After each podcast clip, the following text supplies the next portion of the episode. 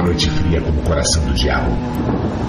Estava ansioso à espera do novo tema e o download estava vermelho como o sangue de uma cabeça decepada de cavalo. Eis que aperto F5 mais uma vez e o novo round se iluminou no meu computador como uma árvore de Natal. Round 28, Max Payne, estava no ar.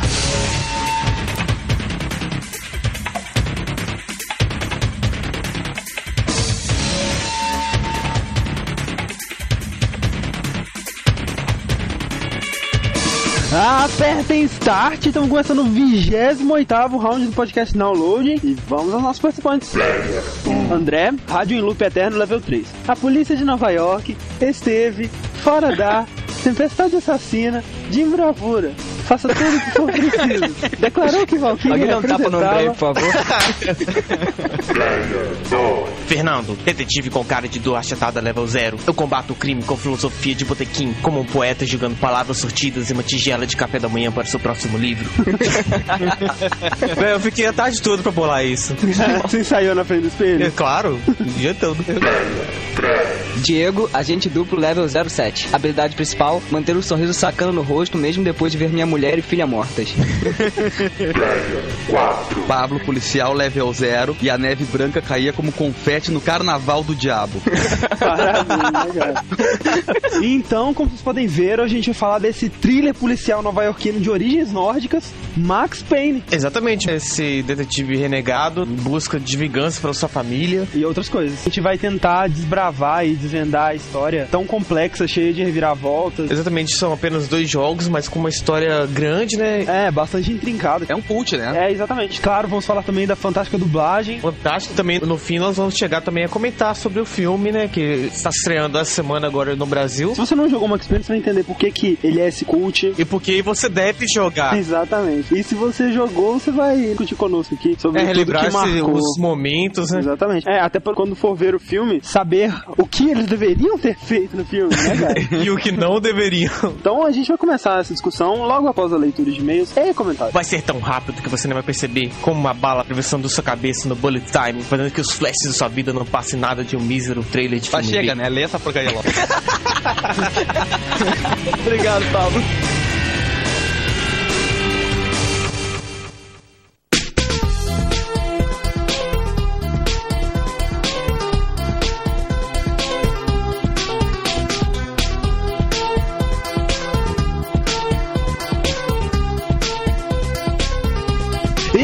Então vamos para mais uma leitura de meus comentários. Olá, Fred. Olá, André. Longos dias, belas noites a todos os ouvintes. Eles vão achar que a gente gravou isso e tá repetindo sempre todos os casts, porque é sempre a mesma coisa. Vamos mudar, vamos lá. Então, Fred, vamos ler comentários e e-mails em mais um podcast downloading. É longos dias, belas noites a todos os ouvintes. Olá, André. Nós temos alguns avisos, né, cara? Essa semana, para os desavisados que não escutam o Download News, começou o fantástico torneio Now Battling, o maior torneio de todos os tempos. 128 personagens apostando suas almas É. é, em busca do prêmio Abicão de Ouro, né? Exatamente. O maior torneio ever. Então, é, é o seguinte, se você não, não sabe ainda, né? A primeira fase vão ser quatro personagens, cada um possível, você vota. Os dois mais votados passam para a próxima fase e enfrentam outros personagens numa chave maluca que a gente fez. A chave já está programada, ah, respondendo a alguns que tiveram dúvida, mas alguns dúvidas que o pessoal tiveram. Se você ainda não sabe, todo mundo que participar do Now Battling vai estar concorrendo a um prêmio no final de cada fase. E para você participar, basta você deixar um comentário, né, com seu e-mail no post do, do Now Battling. E, obviamente, se você fludar 15 mil vezes no mesmo post, você não vai ter mais chance que o resto do pessoal, não. Mas se você estiver sempre participando de todas as fases, de todas as rodadas, você vai ter cada vez mais mais chance. Então, sempre vote, sempre participe. Inclusive, Fred, nós já podemos dizer o prêmio da primeira fase. Podemos? Podemos, olha que fantástico. Você sabe qual é o prêmio, Fred? Eu sei, pode falar. Não sabe nada. Qual, Olha qual só. é o prêmio, André? Fale, por favor. só, o prêmio da primeira fase é um pôster de Dead Space original. Cara, agora, agora calma, sentem-se. autografado por toda a equipe que desenvolveu o jogo. Muito fantástico. E olha só, esse não é o melhor prêmio, tá? Porque à medida que as saudades forem evoluindo, os prêmios vão melhorando. Oh, isso é um pôster pra você guardar pro resto da sua vida, Não, cara. cara, isso é um post pra você vender no eBay por 500 dólares. Oh, é, isso aqui é o vídeo do Downloading Cult, velho. O cara tem um pôster autografado pela equipe de Dead Space. Você lembra daquela conversa que eu tava te falando, sendo uma convenção de jogos, de RPG cara. e tal, dando um cult de e tal. Imagina você falar isso pros caras, velho. Nossa, cara, que que é isso? Sen- Cara. Sensacional. É isso que nossos ouvintes merecem. E isso, ó, isso não é o melhor prêmio, hein? É, e a propósito, ouvintes, é, o Glenn Schofield deu esses brindes pra gente, esses itens, né, de coleção, É. coisas raríssimas que você só encontra em outro lugar na internet. Nenhum outro lugar, né, rapaz. cortesia Do download. Veja só, o cara, como que os caras são legais da, né, da equipe de É, Dead cara. Space. Eles Oi. podem ter uma doentia pra criar aquele jogo extremamente terrível e assustador, mas olha só. Sexta-feira já lançou a segunda batalha do nosso Now Battling, que está sendo travada entre Max Payne, né? A Morrigan de Darkstalkers, o Halmaru de Samurai Shodown e o Dante de Devil May Cry. Vejam vocês, votem no seu favorito. Mais um recado, cara. Eu e o Fred estamos na centésima quarta edição do Rapadura Cast, olha só. Falando sobre adaptações de jogos pro cinema, né, cara? Ouçam-nos lá, né, no Rapadura Cast, não deixe de ouvir. Aham. Mais uma coisa, cara, chegou a um ponto que nós não podemos mais ignorar, né? Os pedidos por camisetas. Cara, a gente tá recebendo agora muitos pedidos, né? Façam camiseta do do download, até até um tópico no Orkut e tudo mais. E para acalmar os anos de vocês, nós já estamos pensando em camisetas há bastante tempo. Vamos ver o que nós fazemos aí. Aguardem, né? É. De modo geral, o cast 27 foi um sucesso absurdo, né? Alguns ouvintes nossos muito respeitados fizeram críticas negativas construtivas também, né? Porque acho que por mais questão de opinião, assim, né? Acharam Ah. que ficou uma coisa muito jogando informações assim, mas teve gente que gostou disso e tal, sabe? Se você já tinha lido o Guinness, se você já sabia das informações, realmente, né, cara? Não tem como É. ter um cast mais whatever que esse, mas eu acho que, assim, é aquela parada, né? A gente sempre pensa num cast que a gente gostaria de ouvir, né? Claro. E tivemos muitos comentários. Acho que a gente tem, assim, tem sempre que pedir, né, cara? A gente tem sempre que chorar pra comentários na leitura de e-mails, porque Tem, tem. sempre dá resultado. Vamos lá, Dá Fred. resultado demais, cara. Cara, Cara, meu Deus, Nossa. cara, eu preciso, cara, que vocês comentem, porque, sabe, eu não consigo viver a minha vida se não tiver comentários, tá com entendendo? Eu vou ter que certeza, matar. cara. Nossa. Cara, eu acordo de noite, assim, sabe? Tipo, chorando, assim. Nossa, não temos comentários novos, cara. É horrível isso, entendeu? Nossa. É verdade. É. Ok, então vamos para a nossa leitura de meus comentários. Primeiro e-mail tá do Gabriel Valente, 21 anos, Rio de Janeiro, RJ. Ele disse que, né, o Gabriel Valente sempre comenta, né, cara, mas ele disse que esse é o primeiro e-mail Sim. dele, olha só. Olha só, mas ele diz aqui: Antes de mais nada, já vou começar com blá blá blá de sempre. Parabéns de verdade pelo trabalho que vocês estão fazendo. Atualmente, no Downloading é o podcast que mais me diverte durante as semanas. Sempre fui gamer e, e realmente fico feliz de ver um trabalho tão bom sendo feito de fãs para fãs de games. E tudo isso em menos de um ano. Conheci vocês da propaganda do Azaghal do Nerdcast na época que vocês estavam lançando o cast de Metal Gear Solid. 97% dos nossos ouvintes conheceram a gente através da propaganda do Nerdcast, né? Apesar de não ter achado aquele cast tão bom quanto os outros, né? Mas de lá pra cá escuto vocês direto e não perco nenhum. Meus preferidos são, os de, são o de Armas, LucasArts e a 3. Olha, um que não tenho como preferido do Silent Hill. Uau.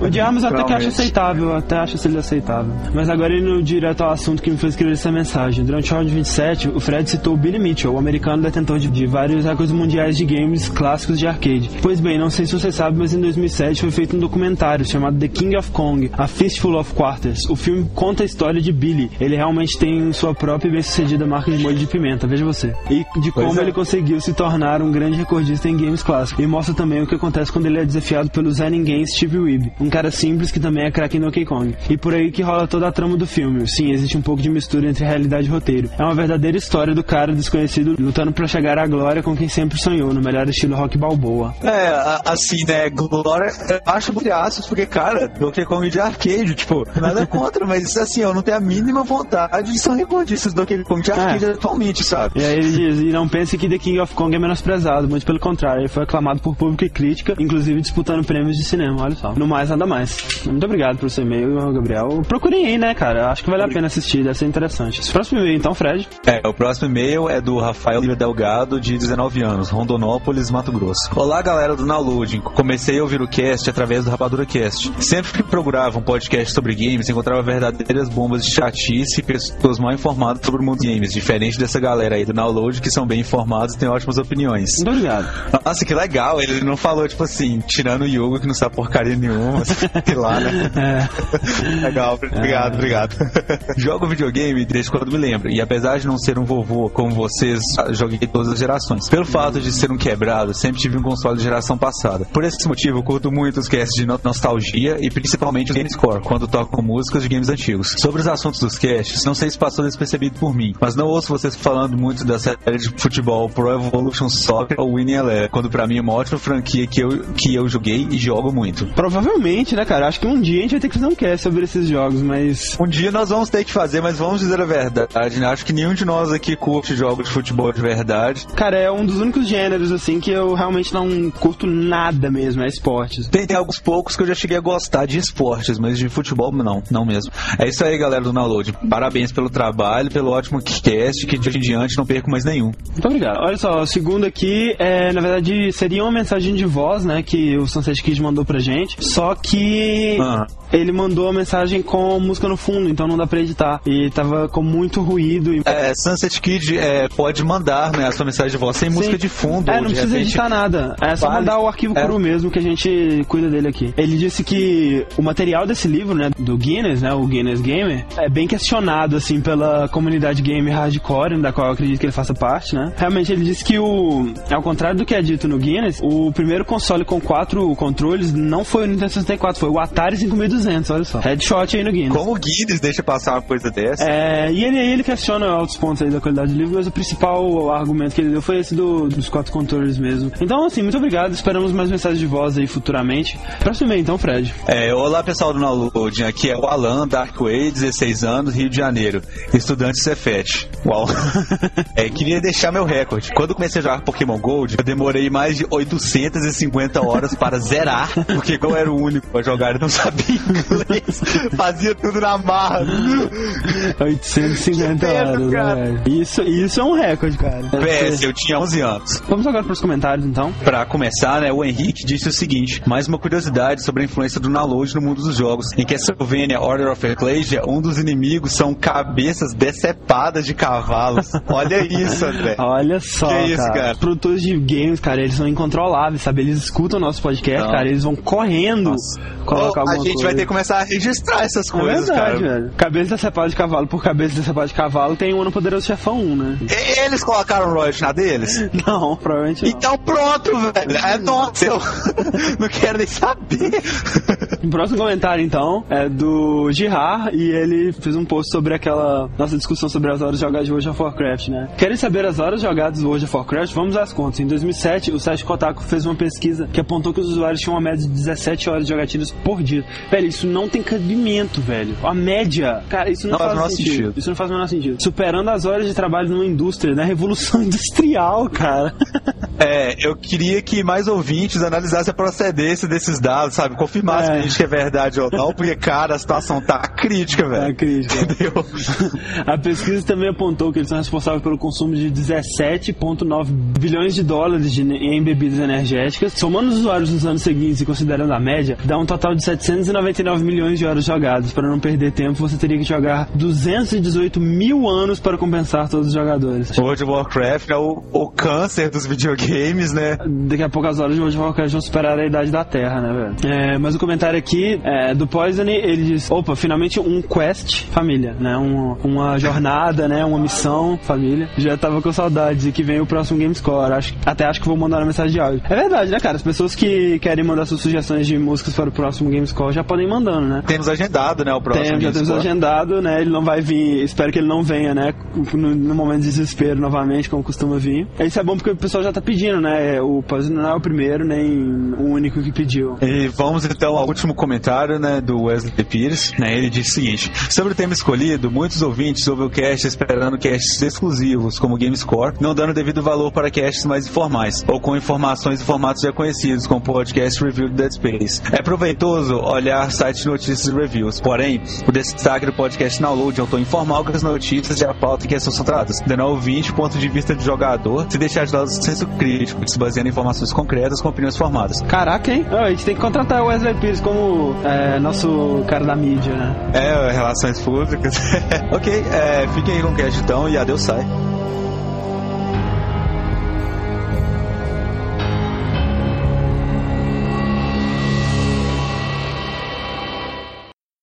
Downloading, seu podcast semanal de games.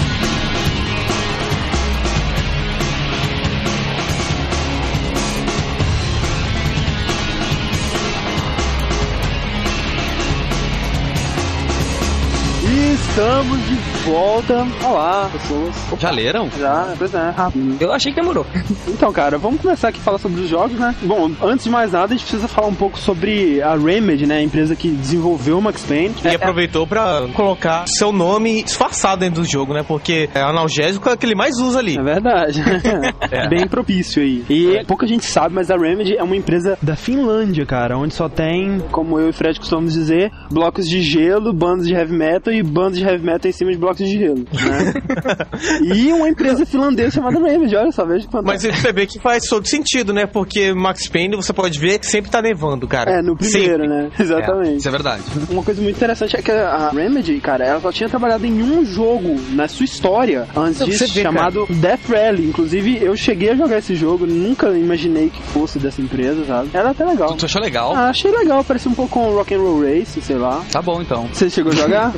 Ah, bastante, vamos dizer assim. Isso que é parecido com Rock and Roll Racing. Tudo bem, cara. Eu gosto de time pra caralho, cara. Tu acha legal. mas, mas Eu não não, achei nada a ver, cara. mas não parece com Rock and Roll Race? Eu tô confundindo, cara. Ah, não, parece porque tem aquela visão superior É. isométrica, né? é Não, o que eu lembro dele, só isso. Mas eu achei ele bem fraquinho. Eles lançaram né, esse único jogo e cinco anos depois foram lançar Max Payne, cara. Eu, eu, Exatamente. eu duvido que eles achavam que ia dar tão certo Não, assim. impressionante, porque depois de Death Rally, a única coisa que eles se envolveram foi nos dois Max Payne, e agora eles estão lançando um jogo chamado Alan Wake, que, digamos, é o sucessor espiritual de Max Payne. Assim, uma nova história, um novo personagem, um novo clima, etc. Só que muita gente considera aí o sucessor espiritual, até porque tá sendo escrito pelo mesmo cara que escreveu a história do Max Payne 1 e 2. Pouca gente sabe também que a Remedy, eles são os criadores do 3D Mark, né, cara? Aquele software de benchmarking para os viciados em placas de vídeo devem conhecer já. E agora tu entende como é que eles sobreviveram fazendo três jogos, né? É verdade, né, cara? Não- exatamente. Não, mas- Faz sentido. Sei lá, talvez na, na Finlândia você não precise de muita coisa pra sobreviver, né, cara? Considerando que você só tem gelo lá, você vai gastar dinheiro onde, né?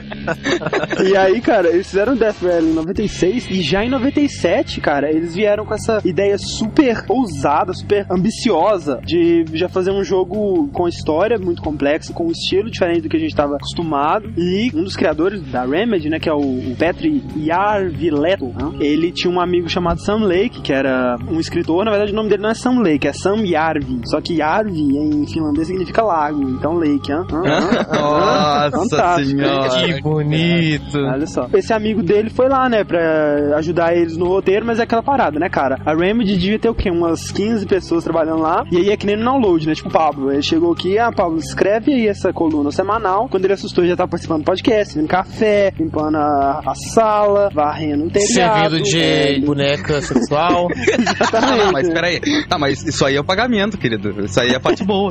Pois é. E aí o Sam Lake, além de escrever, né, a história, ele participou muito ativamente de todo o resto do processo, tanto no design quanto, né, na cara do personagem principal.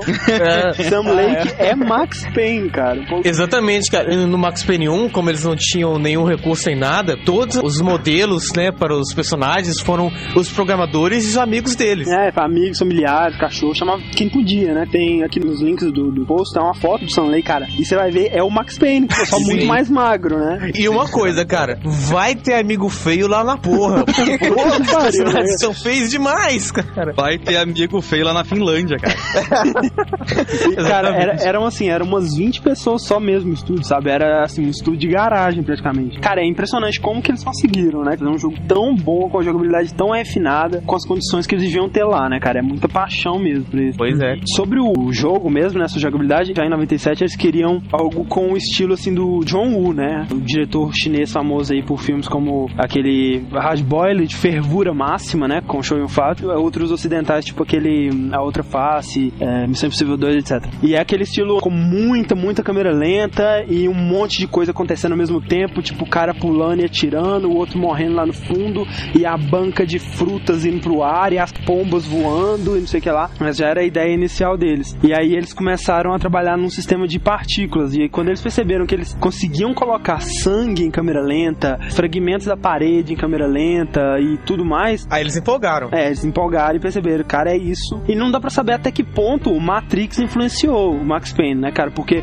o Matrix só foi aparecer em 99 e o Max Payne já tava em produção desde 97. Óbvio que, sei lá, em 99 eles já teve esse Matrix e pensaram, puta que pariu, é isso que a gente precisa. É, talvez é Matrix que serviu mais de modelo, não de inspiração pra É, eles, né? ele já tinha Eles essa viram, ideia Ah, é antes, né, isso cara? que a gente quer fazer. Exatamente. Não teve nenhum jogo de bullet time antes, né? Não, não, Ele acredito foi que o não. precursor da história. Exatamente. Se você fala Max Payne, você lembra Bullet Time. Bullet Time. Não, claro. O que é o Bullet Time? Alguém explique para mim. Bullet time é aquela ação que tu literalmente deixa tudo em slow, né? Só tu tem a, a ação na hora, exemplo, pode desviar de bala, tu pode pular por um lado e atirar. É uma coisa muito. lou- Eu, inclusive, eu vou contar uma história pra vocês. Eu tenho um problema com bullet time porque eu sonho com isso, em ter bullet time na vida real. E aí, eu. É, tô falando sério, quem jogou Max Payne sabe que tu pode botar pra trás e atirar e ele fica dando tiro pelo meio das pernas, sabe? Caindo assim de costas. Eu tenho certeza que se fosse eu, estourava meu pé com uma bala daquela.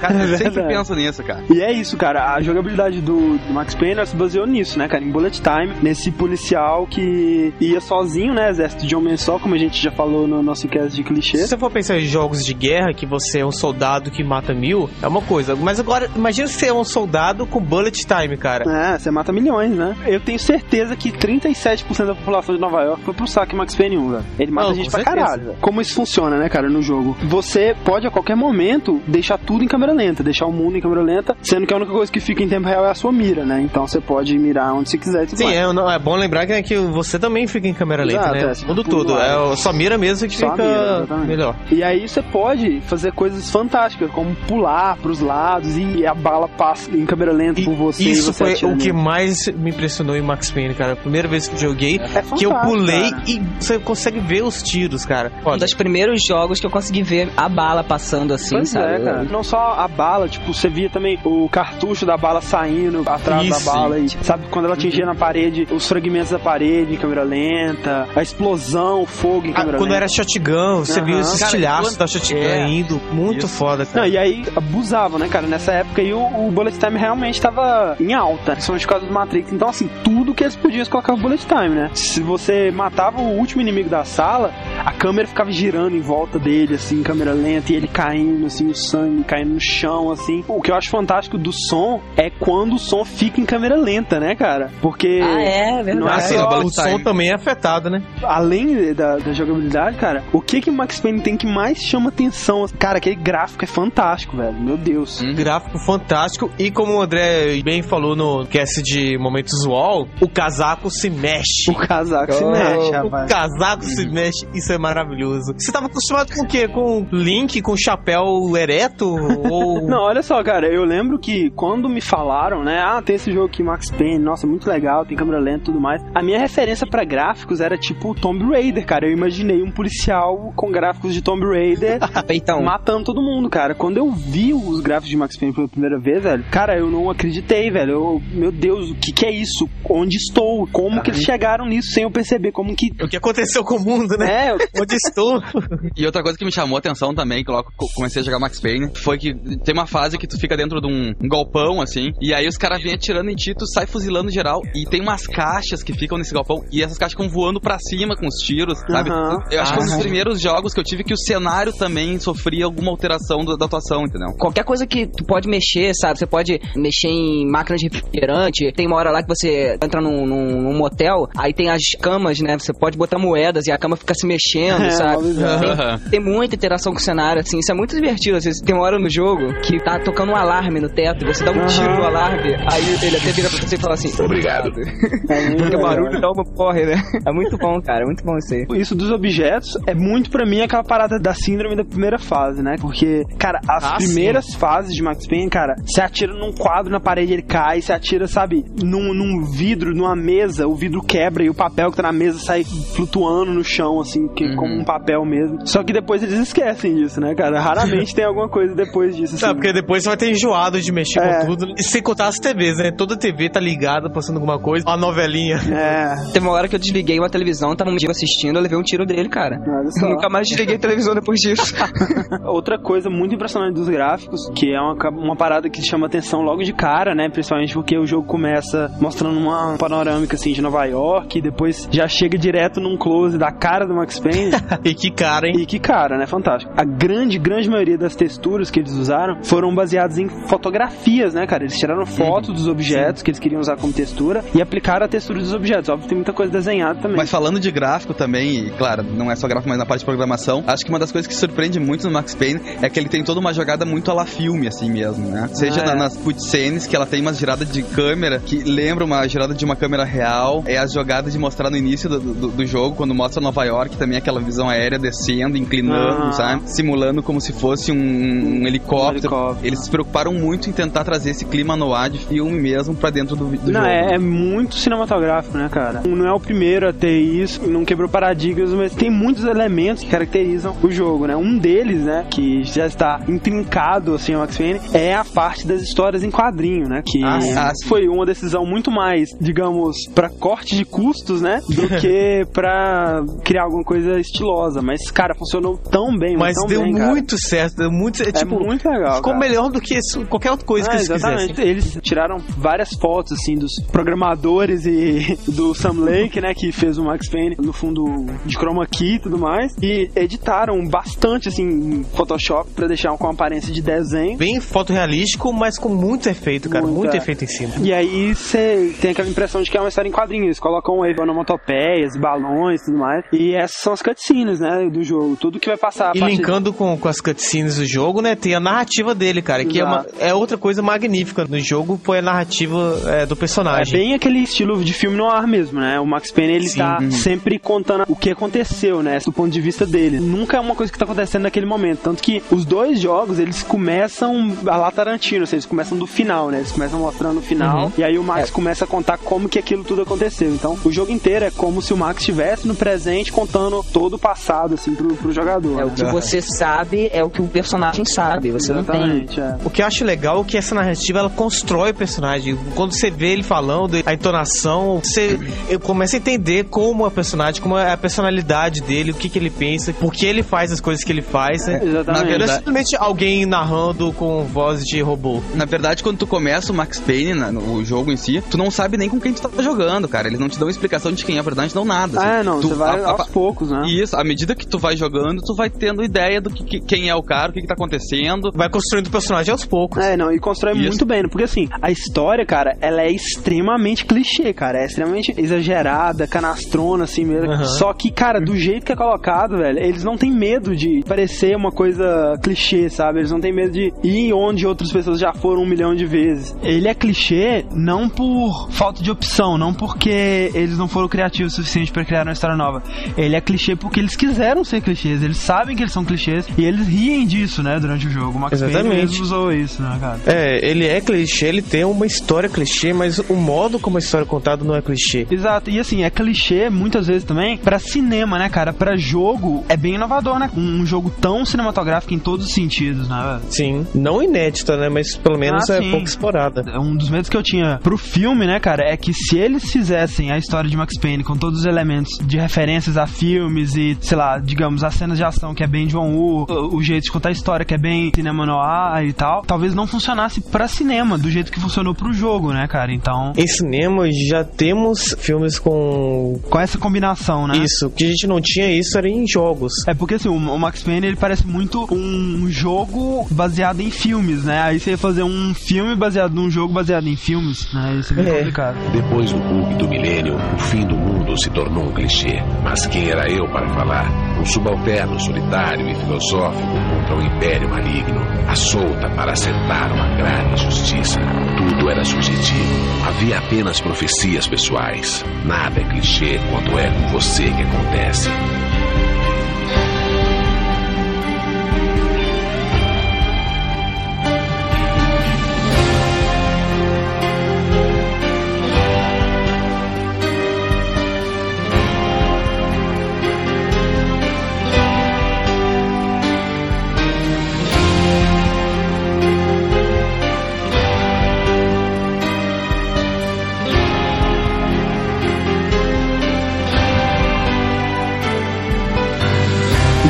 Falar da história, né, cara? Nós temos Max Payne, que é um. Antes de mais nada, Max Payne, né? Um trocadilho aí já, o nome do cara. Max, né, de máximo, e Pain de pain, dor, né? A dor máxima aí. É, né? tanto que Ah, o, o elemento. ah, Verdade. Olha só, hein, Fábio? Ah, ah, Eu ah. sempre pensei aqui porque tinha que ser um nome de efeito, porque eu achava que, sei lá, Augusto dos Santos não ia vender Não, sim, é o Payne, nome de entendeu? efeito, com certeza, né, cara? Mas- Não, tanto que a referência a isso são os analgésicos, né? Que É. o que recupera sua própria saúde no jogo são analgésicos. Até isso é tipo uma parada bem dark, assim, bem Clichêzão. realística, né, cara? Porque, assim, não realística no sentido de que se você tomar 15 tiros, se Sim. você tomar uma aspirina vai funcionar. Mas sabe, o cara ele tá tão destruído, tá tão estragado que É pra continuar. né? É que pra continuar ele tem que se drogar. Bom, tem esse cara, Max Payne, né? Que é um, um policial, ele tinha sua família, sua esposa, e eram muito felizes e tudo mais. Sabe que, assim, né? As pessoas só são felizes quando alguma coisa muito ruim vai acontecer. Porque se a mulher dele não fosse ser assassinada, eles estariam em crise, com certeza. Com certeza. Sim. É. Aí ele era muito ultra feliz, tinha família perfeita. E ele chega em casa um dia, a casa meio revirada e tudo mais. Ele vê umas pichações na parede. A sua filha chorando, você ouve os tiros, depois você ouve a sua mulher gritando. Você tenta abrir a porta e a porta tá travada. Ah. Quando você tá voltando, você já ouve os tiros e sua mulher já tá morta. Se ele tivesse chegado 10 minutos antes, ele teria na- salvo. na Se real, você, não, né, se cara? você não atende o telefone no início, acho que você É. É, daí você mata, né, os caras que estavam lá na sua casa e eles estavam drogados, né, com a droga sintética, né, chamada Valkyria, né, ou Valkyria. É que é uma referência, né? É, as Valkyrias, né, da mitologia nórdica que voavam pelos Sim, é. campos de batalha pra escolher os guerreiros que iriam pro paraíso nórdico, né, o Valhalla. Isso é uma coisa legal, todos os personagens do jogo, tirando o Max Payne, claro, tem uma referência aos deuses da mitologia nórdica, né? Isso é foda porque assim, né, cara, estamos falando da Finlândia, né, cara? A Finlândia que é um lugar mais nórdico que Finlândia, Sim, é. né? na verdade, todos os programadores são vikings, né? Eles estavam juntos. Exato. tudo, tudo mesmo, sabe? Desde o sobrenome, assim, Balder e o nome dos lugares, o nome das empresas, da, da É, droga, a né? própria boate, projeto, né? etc. É, é o Ragnarok, Exato. que é o fim dos tempos. É, só que é, é um trocadilho, né? Porque é Ragnarok, né? De rock. Mas, cara, essa foi uma das cenas que eu acho que de videogame, assim, foi uma das que mais me marcou, que foi justamente a cena dele chegando em casa e encontrando Ah, é. a mulher morta, e aí tu vai no quarto da criança e tem aquele berço do- com uma- só um, um lençolzinho por cima de uma coisinha pequenininha com sangue em volta, assim. Não, e o bracinho pra fora. bracinho pra É, é muito chocante, A, a cara, é história do jogo chocante. inteiro, ela é chocante. Tipo, você tava acostumado com o quê? A pula em cima de tartaruga? Não, não é assim também. Já estamos em 2001, Fernando. Tá, Pô, mas ó, me diga um jogo de 2001 que você encontra sua mulher e seu bebê assassinados, assim. Pra chegar no, no ponto que o Max Payne chega, né, cara? Porque ele realmente chega num ponto que, assim, cara, eu vou e se eu morrer, beleza. Se eu não morrer, também beleza, entendeu? Porque ele chega, vai de cara, com a cara e coragem, enfrentando a máfia mais poderosa, assim, de Nova York. Pra ele ter essa motivação, cara, tinha que ter alguma coisa muito forte mesmo, muito impactante, cara. E eles conseguem isso com essa cena, cara, porque é de chorar a cena, cara. É Tanto que isso é bem explorado depois no- nos próprios pesadelos dele, né? Que você é, encontra muito. Nossa. É verdade. É, O tempo inteiro ele tá lembrando da cena, ele tá lembrando o que aconteceu. É, não, é extremamente perturbado e assim, ele, em alguns ele, ele se sente culpado, né? Ele chega no quarto e ele tá É, matando a mulher aham. dele, Do sabe? tipo, eu, se tivesse chegado a tempo. Um dos pesadelos dele que mais me deixou eh, frenético é um que tu fica ouvindo um choro de nenê e tu fica andando por um monte de porta procurando onde é que é a criança. Cara, é muito tenso essa fase, cara. Tu- os, os corredores não acabam, cara. Tu Não fica acabam. correndo, tu tem que ir pelo som do bebê. É, é bizarro. Quando você vai entrar no corredor, a câmera afasta. É, tipo, deixa como se fosse um corredor sem fim, né, cara? Como se, tipo assim, você nunca vai chegar a tempo, É, sabe? parece que o corredor se alonga quando você vai entrar nele. Tem uma outra vez que você tem que ficar seguindo uma lista de sangue no chão. Se você cair fora dessa linha, você cai num, num abismo sem fundo e tu morre. E morre, né? Você tá no pesadelo, você morre. Você devia acordar. Do ponto de vista artístico e do ponto de vista da história, são foda pra caralho, velho. São umas coisas, assim, extremamente Sim. perturbadoras, sabe? Que dão uma profundidade foda pro personagem. Você se identifica, sabe, com o dilema dele. Sabe, podia ser, ah, só um cara aí que tá querendo matar todo mundo e tal. Mas não, cara, você se importa com ele, sabe? Você- passa a acreditar mesmo na- no drama daquele cara. Só que, assim, cara, do ponto de vista da jogabilidade, é uma merda, né, velho? É uma merda, merda. cara. Eu odeio de coração todos os pesadelos do Max. É Cara, uma parece que as merda. fases não acabam, cara. São as fases que eu mais demorei foi as pesadelos, porque eu sempre pegava o caminho errado e ia pra um. Mas é, felizmente são poucas, assim, e elas servem como deveriam, apesar de serem chatinhas. Mas é depois do- desse ataque à casa dele e tal, o Max ele se transfere pro DA, né? Que é o departamento que investiga drogas e tudo mais. É porque ele tava atrás de quem fez, né? Exato, e como ele né? sabia que era usuário de, da Valkyria, É. E aí, depois de três anos, ele tá infiltrado na família de mafiosos que trafica a droga em Nova York, né? Que é a família dos Puntinello, né? aquela esse tipo de missão bem secreta. Era poucas pessoas que sabiam, com alguns contatos na polícia, mas era uma É, coisa só- bem infiltrada mesmo. Só tinha dois contatos na polícia. O Alex, que é o melhor amigo dele, Alex e o Balder, Bibi. né, cara? E daí, né, cara, ele de repente ele recebe uma ligação desse Bibi falando pra ele se encontrar com o Alex no metrô, né? Que o Alex tinha descoberto uma coisa foda e queria compartilhar com ele e tal. Daí você vai nesse metrô e tal, e é aquela. Cara, é a primeira impressão do jogo, né, velho? Porque né, quando você chega no metrô é que o jogo começa de verdade, né, velho? E que metrô mais bizarro, né, velho? Tudo vazio. Cara, a Nova York do Max Payne é uma coisa assim, cara, parece um mundo alienígena, sabe? Parece um lugar que só tem você e os criminosos, porque tá tendo a maior nevasca do século e tá todo mundo É- preso em casa. Só você É e uma os coisa criminosos. pós-apocalíptica, né? É, cara, e é muito interessante porque o Max, ele é, é, assim, filósofo, cara, ele é o maior Não, ele, ele é um filósofo de todos os poeta, cara. tempos. Ele é um poeta. Cara, ele fala cada coisa fantástica, sabe? Tem umas que são ridículas, de tão canastrão, assim, sabe? Mas que tem umas que estão umas sacadas, assim, cara, que é muito genial. É, Esse é o caráter dele, né? Ele É. acha as paradas mais legais. Coletar evidências já era inútil depois de tantos tiroteios. Eu havia ultrapassado meu limite há tanto tempo que nem me lembrava mais como ele era.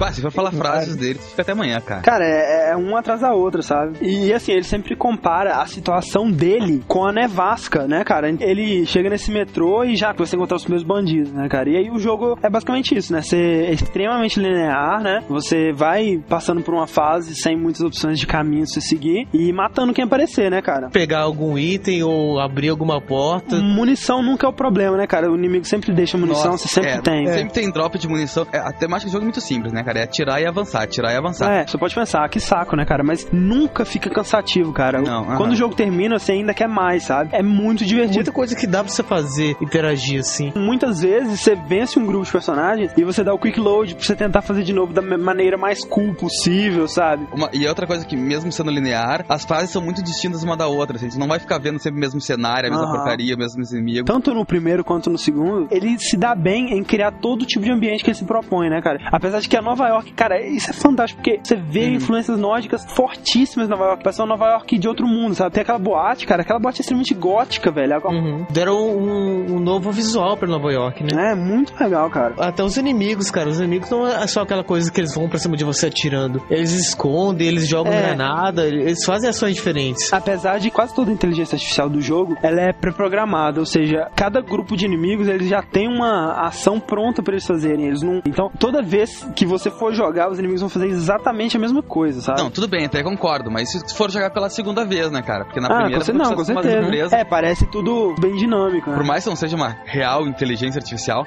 mas aquele lance de chegar, os caras se esconderem atrás das pilastras, É, quer dizer, uhum. já dá um, um clima legal. Por causa do Quick Load, ele é um jogo que ninguém vai agarrar, sabe? Todo mundo vai conseguir jogar, porque Uhum. você vai poder tentar aquela parte quantas vezes você quiser, mas ele mesmo assim continua tendo um nível de desafio muito interessante, né, cara? Sim. Você só vai agarrar se você fizer igual a mim, que deu quick save no meio de um tiroteio. Ah, Nunca é. faço isso. Nunca faço isso. Continuando a história, o Max ele vai encontrar o Alex e quando ele vai conversar com o Alex, chega um assassino desconhecido e dá um tiro na cabeça do Alex e mata ele, né? Não, aí, aí o Max fala assim: Ele estava morto. Dava pra ver a expressão fria e acusadora em seus olhos. Assim. A única pessoa que tava lá junto com o Alex era o Max, e aí o Max torna-se o principal suspeito, né? É a síndrome de Jack Bauer, porque você pode ser o cara mais foda do mundo, qualquer coisa que você fizer de errado, você é o inimigo número um, sabe? Não, mas ninguém sabia que o Max era da polícia, não, sabia? Não, É. ele ainda tava trabalhando pra polícia, mas a máfia não sabia que ele era da polícia, porque ele tava infiltrado na máfia. Não, aí eles sabiam, porque eles tentam matar ele. É, alguma coisa eles sabiam. Não, Não, a mas desse é- momento é- momento que eles descobriram que o Max era da Não, polícia. cara, porque olha só, quem matou o Alex foi o Bibi, o amigo do Sim, Max. sim. E o Bibi sabia que o Max estava infiltrado, e como o Bibi estava infiltrado na máfia, ele conta pra todo mundo. Nas notícias falou que o Max era um policial? Fala. Fala, Fala. fala. Detetive Max.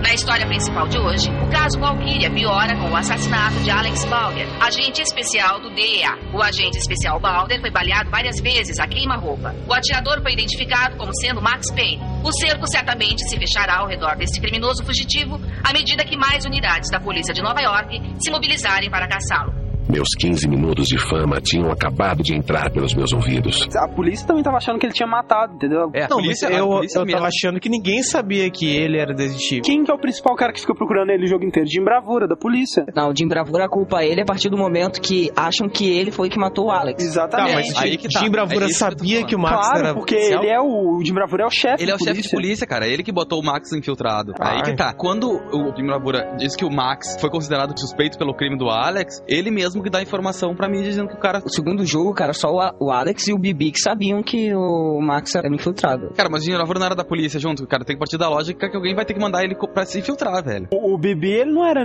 chefe de nada, sabe? Ele era só um cara infiltrado também. O Alex não era nada também. E aí chegam os dois assim, ah, vamos criar essa operação super secreta, não vamos contar pra mais ninguém, Pois só é, nós é três. aí que eu acho que, tipo, Não o chefe de polícia não dá autorização pra isso. Daí ele vai atrás dos cabeções da máfia, assim, pra tentar desvendar o que aconteceu e tudo mais. Quem matou o Alex e quem matou a família dele, etc. Tá a máfia e a polícia atrás de você. E... Tu não tem pra onde correr, né, cara? Ele vai naquele hotel, ele acha uma carta do Vini falando pra pagar o Max. Isso. E aí, com a carta, ele faz a ligação e vai atrás do Vini. Que o Vini que dá a informação de que era o Jack Lupino que tava traficando as drogas. É, daí o Vini ele fica sempre fugindo, né? Até que chega uma parte que você dá um tiro no Vini e ele fica fugindo pelos telhados e tal, até por num trem você tem que seguir ele. Tem a frase clássica, né? Vini Gognit estava correndo, apavorado. Ele podia correr, mas com uma bala no estômago, como uma garrafa quebrada de molho de pimenta, logo ficaria sem tempo. Ele sabia onde seu chefe estava e eu queria acertar as coisas com Jack Lupino. Gognit podia se mover depressa. Não sei sobre os anjos, mas é o medo que dá asas aos homens. O que é legal que eu acho, apesar de que você, jogador, né, não conhece nada daquele mundo, você vê que o Max, ele realmente passou três anos da vida dele investigando essa máfia, porque Ele sabe a hierarquia da máfia inteira. Exatamente, isso é muito legal. Você vai naquele clube, né, no Ragnarok, pra pegar o Jack Lupino. É o distribuidor, né? É, e é um cara maluco do cacete, né, velho? O cara todo. Aquela boate demônio. dele é demoníaca, cara. E daí mata o Jack Lupino lá, o capeta. E, cara, isso é uma coisa legal, né? Porque, assim, como nós dissemos, todos os atores, né, das histórias em quadrinho e as texturas pros rostos dos, dos personagens são ou os programadores da Remedy, ou os amigos dele, os familiares, ou o cachorro gato. E aí, é muito legal você saber disso e ver, imaginar todos os atores história em quadrinho como nerds. Porque, cara, esse Jack Lupino, velho, ele é um gordinho loiro, sabe? Que você vê que ele tá tentando fazer cara de mal, mas o cara é o maior nerd do mundo, sabe? É muito engraçado você ver isso. Não tem nada a ver, sabe, com mafioso italiano, sabe? Eles contando lá que, ah, nós precisamos de um mafioso italiano pra fazer isso. Aí, ah, vamos pedir uma pizza quando o cara entregador chegar, a gente chama ele pra fazer umas, umas pontas aqui. A pindaíba, né, que os caras passavam. Peraí, agora que ele mata o Jack Lupino, que vem a, a Mona Sachs, né? A Mona. Sachs, ela tem a primeira E aí você é pela primeira vez. Primeira aparição do desejo Né? de pessoa. Que é a primeira vez que ele é drogado, né? Sim. É, exatamente. A Mona Sachs convida ele pra tomar um drink, né? Ele retardadamente aceita e é drogado. Tá, ela. é, ponto número um. Por quê? Porque ela. Porque ela é um a pau no gêmea dela. Não, não, a irmã gêmea dela, a Lisa, ela é casada com o, o chefe Pantinello lá. Ela te droga porque ela não quer ter a irmã dela morta, porque o, o Max tá chegando muito fundo já. Hum. Faz sentido. Não, porque ela que dá pro Max o nome de quem é, não é? Ela fala, ah, você pegou o cara errado, Você né? matou o cara errado. Sim, mas aí. E aí a- ela a- fala a- que é a- o, o Pochinelo, não? Sim, Sim, mas aí ela droga ele e deixa ela pra máfia É, a pegar máfia ele. E aí, ele, tipo assim, já vai morrer, sabe? Não vai atrapalhar mais. Tanto que o momento que ela vai pro teu lado é o momento que a irmã dela é morta. E aí, aí você tem o primeiro pesadelo e também a primeira parte do jogo que você perde todas as suas armas, né, cara? Que é muito legal. Tu só Na verdade não é muito legal, beijo. não. E aí, cara, você foge mais uma vez do hotel, né? E o Vladimir te ajuda, né? Na verdade, ele propõe uma troca, né? Ele quer que você O pegue, navio dele. pegue o navio dele de volta. Ele falou, não, você pode pegar o que você quiser lá, ou se você for lá e matar eles pra eu ter meu armamento de volta. Lembrar que o Vladimir, ele é um contrabandista de armas, né? Esse que é o negócio dele. Sim, é, É. tipo da máfia russa, né, cara? É tipo a máfia rival, assim. Russo, claro, Chinelo. tem que ter russo na jogada, né? E lá pela primeira vez você atende o telefone e você fala diretamente com o Dom Pontinello. Tu, tu sacaneia ele, fala, tô indo pra aí. Você vai no restaurante dele e, obviamente, tá armado, cheio de bombas e o restaurante começa a explodir, pegar fogo. Essa fase é muito boa, porque tu tem que ir correndo. E aí você vai pra mansão do Puntinello, né, cara? Explorando lá, você acaba encontrando o Puntinello. Quando você vai pegar o Puntinello, chegam os agentes lá e matam ele, né? E aí chega a bruxa, né? A, a- a responsável por tudo, que é a Nicole Horn. Que aí vem aquela parte que eles te injetam a porra da droga. É, a mulher pessoalmente chega lá e te injeta uma overdose É. de Valkyrie, né? E aí você tem uma mega alucinação de novo. E essa é uma parte foda porque ele encontra uma carta na mesa, né? Havia algo estranhamente familiar na carta à minha frente. A caligrafia era cheia de belas curvas. Você está em um jogo de computador, Max. A verdade era um talho verde incandescente que atravessava o meu cérebro. Informações sobre armas vagavam pelo ar e eu as olhava de relance. A repetição incessante do ato de atirar, o tempo ficando mais lento para mostrar meus movimentos, a sensação paranoica de alguém controlando cada passo meu. Eu estava em um jogo de computador, tão divertido quanto o inferno. Era a coisa mais horrível em que eu podia pensar. Vai estar drogado assim na China, hein? Mas aí, quando você recupera os seus sentidos, né, você vai pra única pista que você tem. É a última coisa que você ouve ela falando, É. ela pedindo pro pessoal levar ela pra, pra Steel e você... E aí você segue ela pra essa fundição, né? Pra mim, cara, essa parte da Cold Steel mesmo, eu acho que não precisava ter, sabe? Foi desnecessária. É que eu acho que ela é, ela é repetitiva demais, só isso. É, eu acho também. Parece que ela foi meio que feita às presas, enfim. Mas aí você passa por essa parte e você descobre que a Cold Steel, na verdade, era uma fachada pra uma instalação de pesquisa militar antiga. E aí você chega lá, né, desce o elevador e você vê no chão a marca, né, o V de Valkyria, que você tinha visto pichado na parede da, da sua casa e no, na cidade inteira, né? Que é um símbolo de uma parada militar. É, que na verdade era do projeto Valhalla, né? É o projeto que criou a droga Valkyria, né, cara? Porque o objetivo do projeto era criar uma droga pra fazer os militares, assim, mais fortes, né? Mais, né, resistentes, assim, pro combate, né? Só que aí, como deu resultados muito horríveis, ele foi cancelado. Só que a corporação Exir foi lá e retomou o projeto e quando a esposa do Max, a Michelle, né? Onde que é? A Michelle trabalhou, no, tipo, numa repartição pública, né? Uma parada assim. Parecia que ela trabalhava no, no centro de advocacia e ela conseguiu encontrar alguns papéis, eu não... É, não daí ela tava se aprofundando mais nessa, nessa parada, tava quase descobrindo tudo. E daí, o que, que a, a corporação Exi fez, né? Eles estavam querendo testar a droga em ambiente urbano, né? E soltaram eles perto do bairro do Max, né? E aí. Tem um momento do jogo, que é um flashback do Max, que ele abraça a mulher dele e a mulher dele fala assim: Tem que falar algo pra você. Hoje eu achei É. um estranho memo sobre vikings. Aí ele fala assim: Mas eu tô com pressa agora, depois a gente se fala. E daí ele fica se sentindo mais culpado ainda, né, cara? Porque se ele tivesse dedicado cinco minutos a mais pra ouvir o que a mulher dele tinha a dizer, talvez você sai da Cold Steel e passam uns vários dias, né? Tudo até então tinha acontecido, teoricamente, direto, né, cara? E aí passam alguns dias e o Max tá sem nenhuma pista mais e ele recebe a ligação do Bibi. E aí você encontra o Bibi e você descobre que, na verdade, ele, o Bibi, que foi quem matou o Alex e incriminou o Max. Aí você mata o Bibi e recebe uma outra ligação do Alfred Wooden que chama o Max pra ir pro edifício Asgard, né? Asgard, mais uma referência aí, Aham. que é o, o edifício onde a sociedade secreta do Alfred Wooden, né? Chamada Inner Circle, o círculo interno. Ele apresenta o Max à sociedade e tal. Ele vira pro Alfred Uno e fala assim: Vocês têm assistido muito Arquivo X.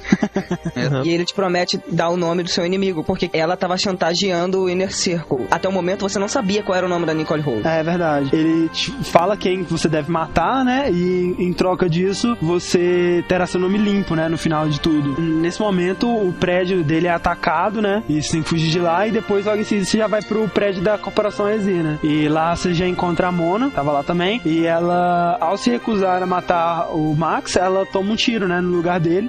E morre, né? Cara, ela entra no elevador e se desaparece. Aparentemente, né? Não, morre, morre, Morre. Ela morre. Morreu, morreu. Morre. Sem spoiler. Ela leva um tiro na cabeça. E aí você vai e sobe o prédio inteiro, um milhão de andares, chega no telhado, derruba a antena do helicóptero, mata a Nicole Horne, a polícia chega e te prende, né? Só que no- na multidão lá, quando você tá sendo arrastado por causa de polícia, você vê o Alfred Wooden e sabe que, né, você vai ser libertado de tudo. Ou você espera, né? E aí você tem o final feliz, né? O Max sorrindo, felizmente, lá. Se entregando pra polícia. Que agora ele, ele não tinha mais porque fugia. Ele É. tinha conseguido a vingança que ele queria, né? Contra É, quem ou ele era achava, né, cara, que ficaria tudo bem. Ele pensou que ele ficaria livre do- dos pesadelos com a mulher dele e da tristeza. E aí termina o jogo assim, né, cara? É muito bom mesmo. Outra coisa muito interessante que a gente tem que falar, cara, a trilha sonora é foda pra cacete, velho. É verdade. Muito boa. Ah, velho, muito o massa. tema principal gruda na cabeça, né, cara? É legal quando você chega num piano Pode tocar no piano. e toca, né, durante o jogo inteiro. E uma dica pra quem tá pensando em comprar o jogo, comprar o Comprar, comprar. o jogo, compra a versão pra PC, aproveita que tem computador porrada agora que roda tranquilo. Ah, é. Não pega a versão pra Play 2, gente, porque tu tem bullet time o tempo inteiro, tá sempre com slowdown no jogo. É, porque sabendo. É horrível. E, cara, além dele ter sido muito bem recebido por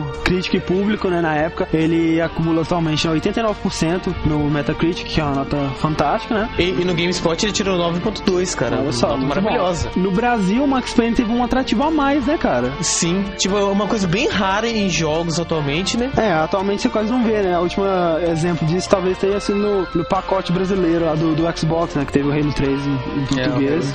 Eles traduziram completa e totalmente Max Payne 1. Dublaram, cara. Trabalho muito bem feito, cara. Ficou muito da hora, ficou muito foda. Assim, tem foda. muita gente que critica e tudo mais, mas, cara, assim, né? Na maioria dos casos, o idioma original costuma ser melhor, né, velho? Mas, cara, o que eles conseguiram fazer, cara, ficou muito bom, velho. Ficou, o Mauro Castro, ele dublou o Max, né?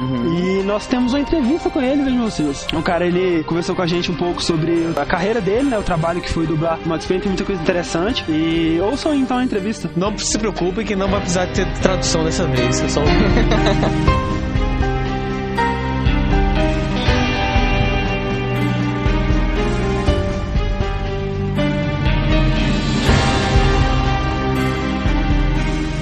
Então agora eu e o Rick estamos aqui com um cara que eu não tenho medo nenhum de dizer que é um dos principais responsáveis aí pela popularidade que o Max Payne tomou no Brasil, né? Estamos aqui com o Mauro Castro, a voz do Max Payne. Tudo bom, Mauro? Seja bem-vindo. Tudo bem vocês? Tudo ótimo. Alô, galera do download, uma boa noite pro Brasil inteiro. E já de antemão, obrigado pelo carinho com que vocês me tratam, tanto no Orkut, na comunidade, os e-mails particulares que eu recebo. Ah. Abração pra todo mundo. É um grande prazer estar por aqui hoje. Muito obrigado aí pelo tempo, né? Pela Disponibilidade. Exatamente. Eu que agradeço. Então, Mauro, é, fala um pouco sobre você. Quem é Mauro Castro, seus principais trabalhos? Eu sou ator, sou músico também. É chato a gente falar que é muita coisa, que dá aquela impressão que você faz um monte de coisa e não faz bem nenhuma, né? Ah, nem- Na verdade, eu sou mesmo. Eu faço. Eu, eu canto, toco, componho. Eu sou ator, já fiz teatro, cinema, TV. Já fiz rádio novela, que é uma experiência muito legal. Olha que, só. que é muito parecido com um gamer do Max. Ah, é verdade. O Mauro Castro é um ator, é músico, é um privilegiado porque pode viver nesse país maravilhoso que eu amo, fazendo o que gosta, que é ser artista. Né? Além do Max Payne, eu acho que um dos seus personagens de maior destaque, pelo menos pra mim,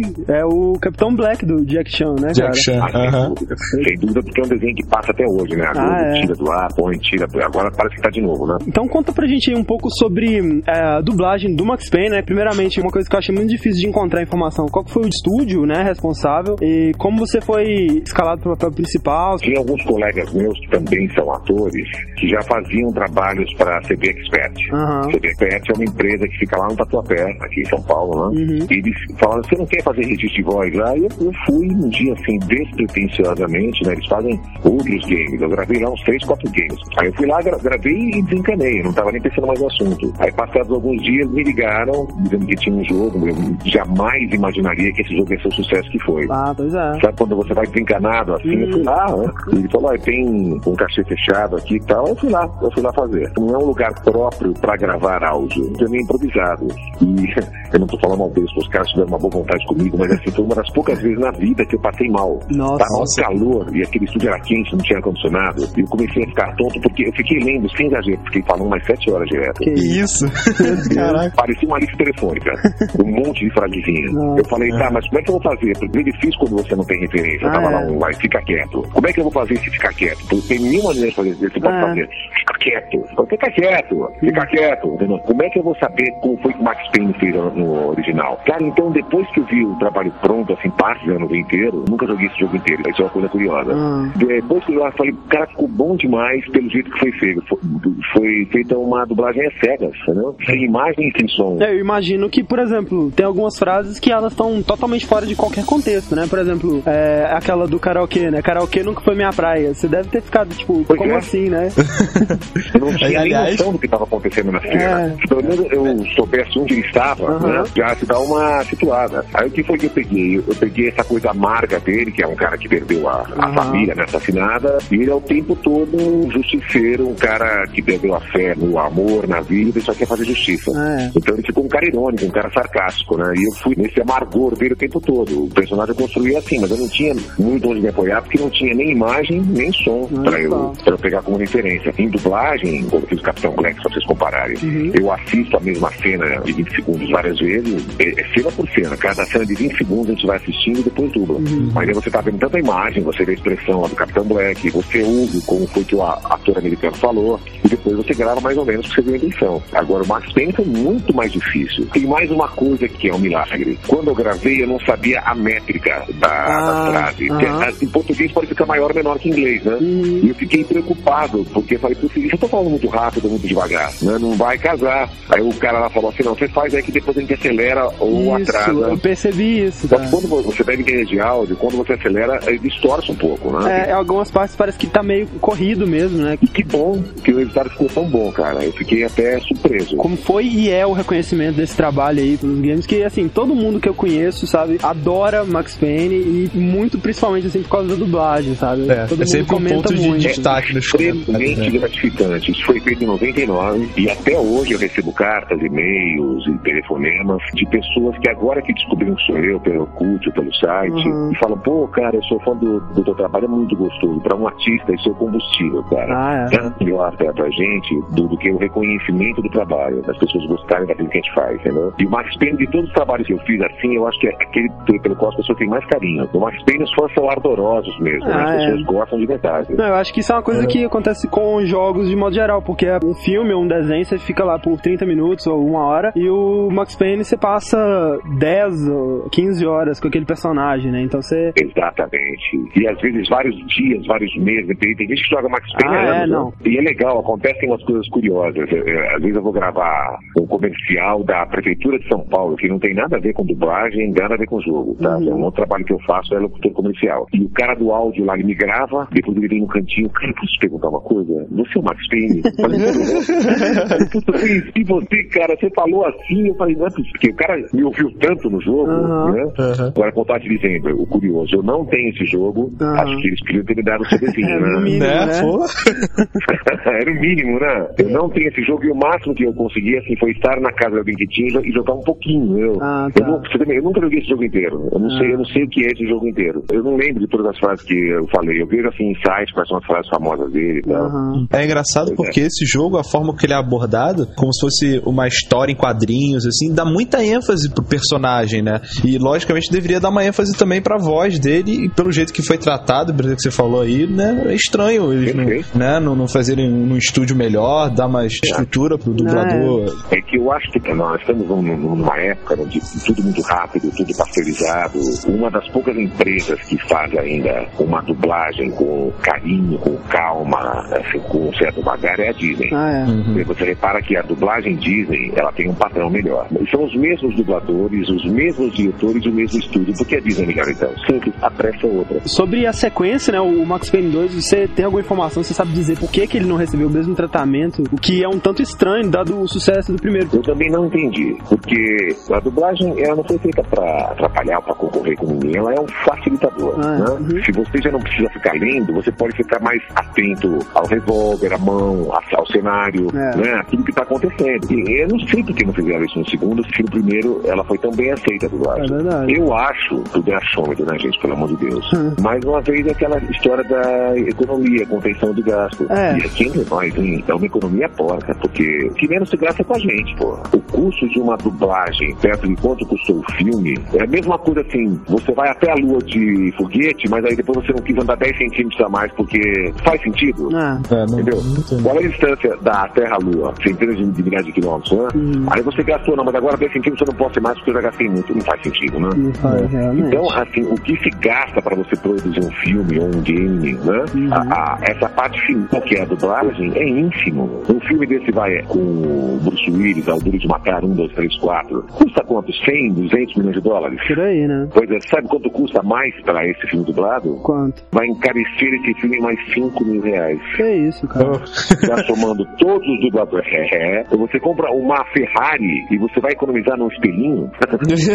é uma coisa absurda, né? É verdade, cara. Pra jogos, tá cada vez mais raro, assim, no Brasil, ter jogos localizados, Cada né? vez Mesmo... mais rápido. E é um facilitador, né? É. Além disso, hoje em dia, como é raro, é escasso, isso às vezes até é um atrativo também, Com- cara. Não, com certeza, sem, Sem dúvida. Da mesma forma que, não sei se vocês viram na Folha de São Paulo, uma matéria que os cinemas que já estão passando filme adulto com sala dublada, tá dando pau nos cinemas com sala legendada. Veja, o Mauro Castro está aqui dizendo que o ideal não é você preferir a dublagem ou legenda. O Mauro Castro está dizendo que o ideal é ter opção. Ah, ter opção, É, exatamente. pô, sem É dúvida. você chegar no cinema e ter uma sala com a legenda e outra para dublagem. Concordo plenamente. É Assim que tem todo mundo. Mas eu gostaria muito, inclusive, pô, se a CD Expert for um dia ainda dublar o Max Payne 2, 3, 4, 5, tomara que.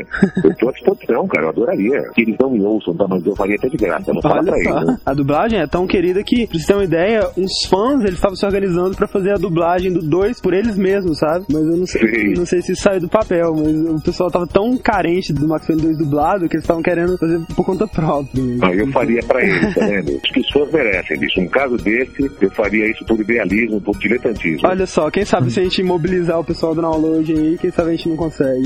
Quem sabe? Porque um estúdio para fazer isso não é difícil. Você com um estúdio bem pequeno, você já é capaz de fazer um- uma, uma dublagem melhor que a gente fez naquela época. Não estou depreciando, eu fiz, pelo amor de Deus, né, gente? Ah, As coisas evoluem. o, o rapaz lá que, que ficou no áudio, coitado, também não conhecia a história, mas ficou tentando me, me ajudar, tentando ser um diretor, mas ele não tinha condição, porque ele não sabia, né? Ele também não tinha visto o jogo. É. Sobre o filme, então você chegou a ler alguma coisa, assistiu o trailer, alguma coisa assim? Ainda não consegui. É. O que eu fiz, eu nem devia ter feito isso, acho que até, até que foi um pouco de, de arrogância minha, não sei. Eu mandei um e-mail pra Fox. Ah. A Fox é que dublou esse filme. Me colocando à disposição pra dublar, falando, olha, fui eu que dublei o game, que eu recebi um monte de de e-mail pedindo pra dublar. É, na comunidade tem um. Falo, gente, se dependesse de mim, puta, amanhã, hoje, sabe, eu dublava. Aham. Mas isso quem escolhe não sou eu, né? É verdade. Ah. Mas cá entre nós, talvez seja até bom não, não dublar, porque dizem que o filme tá muito ruim. Tá estragando Olha, mesmo tá a vendo? Você me série. deu uma boa notícia. Quem é fã do É. jogo tá detestando. A pessoa já tá acostumada com o padrão do jogo, ela sempre vai se decepcionar com o filme, eu acho.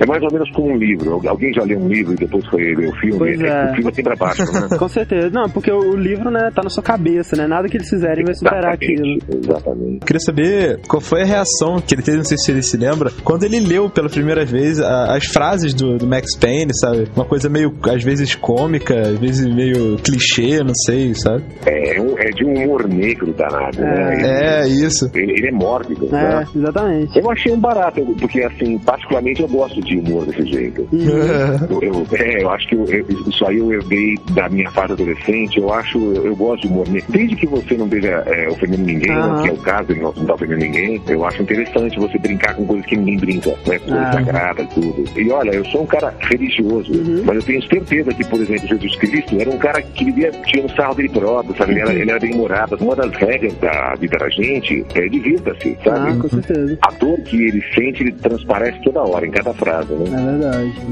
Muito, revoltado mesmo. ficou bem perturbado. É muito na linha de Charles Bronson, né? O filme de, de vingança, sabe? Não é uma pergunta, mas mais uma declaração, assim. O Max Payne, ele é de 99, né? É, eu, eu dublei em 99. Isso, ele foi lançado em 2001. Eu devo ter jogado esse jogo, esse jogo então quando eu tinha o quê? Uns 10 anos, assim. E a história do jogo, cara, ela é bem pesada, né? E a dublagem, foi um jogo que me deixou be- bem angustiado pra, pra jogar, assim. Mas que, assim, me cativou. Eu não consegui deixar de, de jogar, entendeu? É, um jogo bem adulto, né? É, bem adulto, assim. Eu jogando ele com 10 anos, assim. O cara chegando em casa encontrando a família morta, sabe? é uma coisa meio, terrível. é uma coisa meio, meio pesada, assim. Naquela cena que ele cho- eu fiquei triste mesmo, cara. Ah, eu, é? eu cheguei a chorar de verdade. Eu, é, eu tenho uma filha, né? E eu fiquei imaginando isso. entendeu? Eu, comprei a cena, né? Pelas falas anteriores, eu, eu percebi o que estava acontecendo. Às vezes, a, a sequência de uma fala com outra, não sabe o que aconteceu, né? Ah, tá. Eu acho que, se não me engano, o comecinho lá, o, o cara ainda sabia o, que tinha acontecido, que o cara tinha visto o comecinho lá, o rapaz do som. Ah, foi em um dia só que você gravou tudo? Eu gravei num dia só. Nossa, meu Deus, cara. Com um intervalo, acho que foram umas sete horas, mas assim, eu gravei direto umas cinco horas. Meu Deus, Nossa, cara. cara. Se bem que você tem garganta. Calor danado, senti tontura, quase desmaiei. E, e o pior é que a gente nem percebe, né? Porque a voz continua a mesma, né? Era pra ter ficado meio rouco no final. É, aí é o profissionalismo, né, cara? Ah, é. Os caras foram super generosos comigo, lá, CP Expert tiveram uma boa vontade danada. Também não, não era culpa deles, entendeu? Ah, ah, não, eles podiam fazer por mim, eles fizeram. Galera do Brasil aí que tiver a fim de ver uns trechinhos do Max Payne e também de outros trabalhos que eu fiz em cinema, teatro, TV, dublagem, música, www.maurocastro.com.br maurocastro.com.br Esse é o site. E o blog tem alguns trabalhos que não tem site, e o site tem alguns trabalhos que não tem blog. Então um meio que complementa o A outro. gente coloca o linkzinho aqui embaixo do, do post. Ah, legal. clicar. Se puder fazer mais um, um jabazinho, o SBT estreia uma novela agora, acho que dia 5 de dezembro, chamada Revelação, que é da mulher do Silvio Aham. Santos. Ah, sim. Eu estou no primeiro capítulo e faço um papel completamente diferente de tudo. Eu faço um professor português de Portugal, com sotaque e tudo. Olha só. É, então vocês vão, vocês vão ver na tela, foi uma participação especial que eu fiz. Aí vocês vão ver o Max Payne com sotaque de Portugal. Fantástico. É, Olha só, não percam, hein? Que dia que estreia? Confirma, alguém tem calendário aí? 5 de dezembro, vai ser segunda-feira? É dia 8, é 8, é isso Dia aí, oito. dia 8 de dezembro, perfeito. Adorei mesmo, acho que por mim eu ficava aqui até a madrugada dentro. Cara, Mauro, muito obrigado mesmo pelo seu tempo, pela sua atenção. Imagina, cara. O que vocês precisarem, assim, pra falar com, com- comigo sobre dublagem, tirar qualquer dúvida. Tá bom, hein? Obrigado mesmo, Muito cara. obrigado. Adorei, cara. Ótimo, viu? Obrigadão. Valeu, Mauro. Abração, viu, gente? Abraço. Tchau, tchau.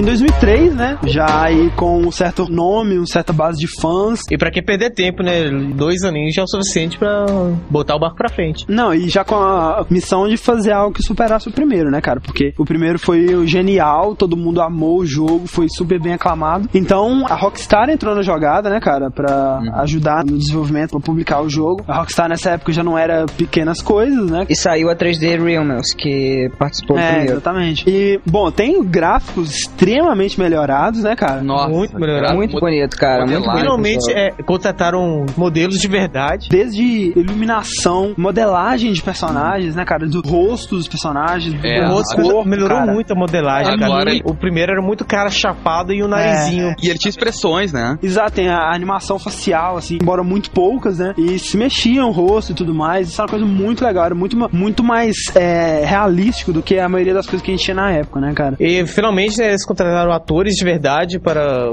servir de modelos para os personagens. E isso significa que o Sam Lake não é mais o Max Payne, né, cara? Eles contrataram um ator pra ser o Max Payne. Traiu o movimento.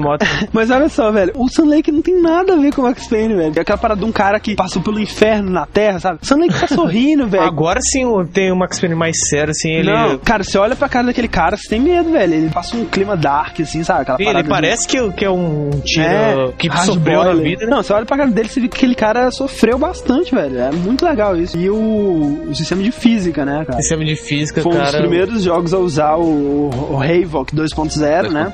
E puta que pariu, A velho. primeira coisa que o André me disse quando ele me apresentou o jogo foi: olha a física desse jogo. Quando o cara cai, ele vai caindo pra trás e tudo que ele esbarrar no meio cai junto, cara. Hoje em dia, o jogo que não tem isso, sabe? Você olha pro jogo e ri, entendeu? Você fala, que porra mas- é essa? mas- ah, naquela época, cara. Meu Deus, cara, era muito bom, sabe? Assim, e eles abusam disso pra te mostrar como que é foda. O primeiro cara que você enfrenta no hospital, você atira nele e ele pula para trás, totalmente exageradamente, numa prateleira. E a prateleira cai no chão e todos os objetos espalham. E, cara, é impressionante. Se eu tô passando, eu vejo uma caixa, eu dou a volta só pra passar do lado da caixa pra ela mexer e cair no chão. Cara, é muito foda, Eu, eu gostava na porta do hospital mesmo, que tinha as macas, de ficar caminhando contra as macas só pra empurrando ela cair. Punheteando a coisa, assim, dela de. Foi um dos primeiros jogos né, a usar mesmo. Então foi novidade total. Outra grande novidade aí do jogo é o Bullet Time 2.0, né? Ampliaram aí o conceito do Bullet Time, porque no primeiro era basicamente você pulando, né? Que nem um sapo de um lado pro outro, e desviando as balas, e pulando e pulando e mais uma vez. Você passava 97% do jogo no ar, O né? problema do primeiro é que você só usava é, o bullet time pulando mesmo. Você podia usar ele parado, só que Mas não, era bom. lucrativo, porque ele só regenerava quando você matava um cara. E quando você É, usava ele parado, ele acabava muito E rápido. você ficava na mesma velocidade do cara. É, então aí no Bullet Time eles desenvolveram novos conceitos aí pra você poder usar ele melhor de pé e pulando, né, cara? Os dois, do jeito que você acha melhor. Você ativa o Bullet Time e à medida que você vai matando os caras, a tela vai ficando mais amarela. Quanto mais amarela a tela fica, mais rápido você fica e mais lento ficam seus inimigos. Isso é muito legal, sabe? Porque chega um ponto que você tá, sabe, super saiyajin, velho.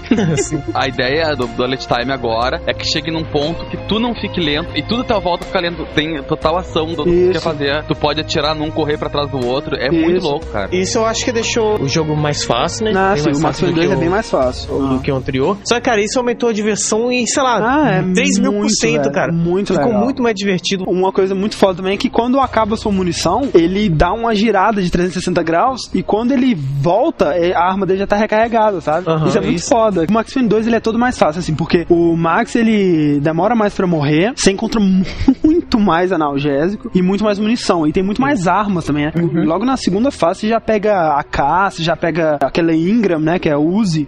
Outra coisa legal, né, que a granada e o molotov, ele passou a ser no terceiro botão do mouse, né? Ah, é. Você não precisa Isso. equipar mais, ele já fica equipado. E ele tem o Deathman Walking, aquele, né? Isso. Era um lugar fechado, né? Um cenário fechado, que aparecia novos inimigos o tempo inteiro. Tipo, o objetivo era único, tu conseguir permanecer vivo o máximo de tempo que dá matando o pessoal. Aham. Assim, era mais ou menos como os challenge do Street Fighter lá. A inteligência artificial dos inimigos ela tá bem melhorada, agora é uma inteligência artificial mais dinâmica, né? Tudo de bom assim da história tá lá. As histórias em quadrinhos estão lá, dessa vez muito mais bem feitas, né, cara? Muito A mais. arte mudou. E é aquela parada, né, cara? Se no primeiro nevava o jogo inteiro, no dois chove o jogo inteiro, né? E ele tá bem mais no ar, né, cara? Aquele filme anos 50, assim. É muito legal. Bom, o primeiro, o Alfred Wooden cumpriu a palavra dele e conseguiu livrar o cara do Max de todas as acusações, né, que ele tinha. E aí ele trabalha com o Jim Bravura, né? São dois anos depois, mas ele ainda tá bastante perturbado, né? Um belo dia, uma bela noite, na verdade nem tão bela, porque tava caindo um mundo, né, de chuva. Ele tá investigando uns tiros disparados num galpão lá, lá, né? E ele encontra uma gangue disfarçada de uma companhia de limpeza, né? O Squeak Cleaning Company. O lugar, eles acabam descobrindo que era uma oficina de armas do Vladimir Lem, né? O, o russo do primeiro jogo, que acabou sendo seu aliado, assim. Eles eram irmãos do lado oposto de uma guerra civil, né? Como eles mesmos dizem. É. E você, de repente, se depara com uma certa pessoa, né, cara? Mona Sats. E ela nem baba, cara. Com uma bala na cabeça normal.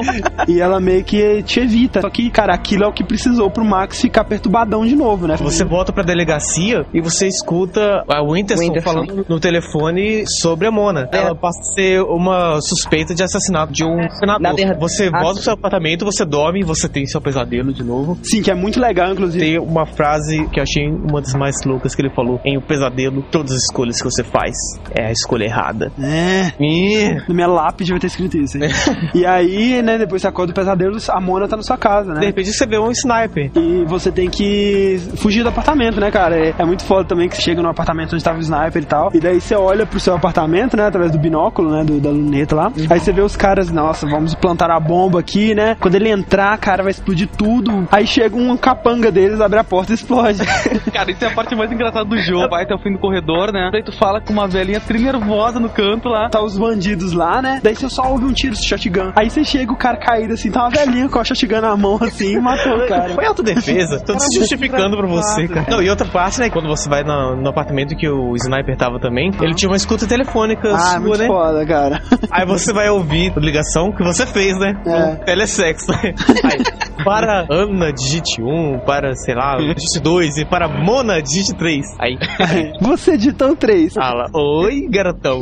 Eu só queria alguém pra conversar. Ela, ah, me dá seu cartão de crédito, a gente conversa a noite inteira. Ele, mas é, eu achei que matar todos ia trazer paz. Mas não trouxe. É. O que? Você é doido? Desliga.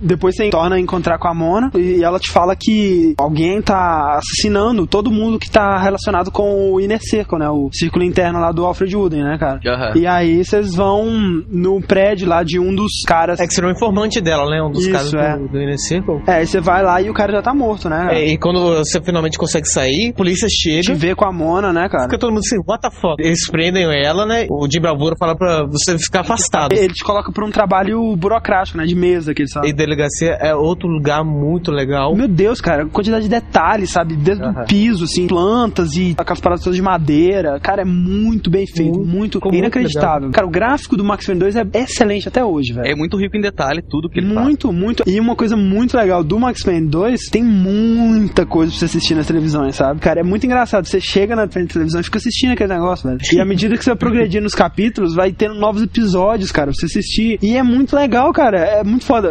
Eu acho que o mais engraçado de todos, velho, é aquele Dick Justice. É o policial que teve sua família assassinada e ele foi incriminado por tudo. E ele é um cara sem nada a perder, que tem um sorriso em sua cara o tempo inteiro, sabe? Zoando o Max Payne mesmo, sabe? O tempo inteiro. Só que a diferença é que ele é um negão de Black Power e toca uma música tipo soul, assim, o tema dele, sabe? É hilário você parar pra assistir é, as frases dele, assim, tipo do Max Payne, sabe? Ele chega assim, atira no cara, seu julgamento será no necrotério.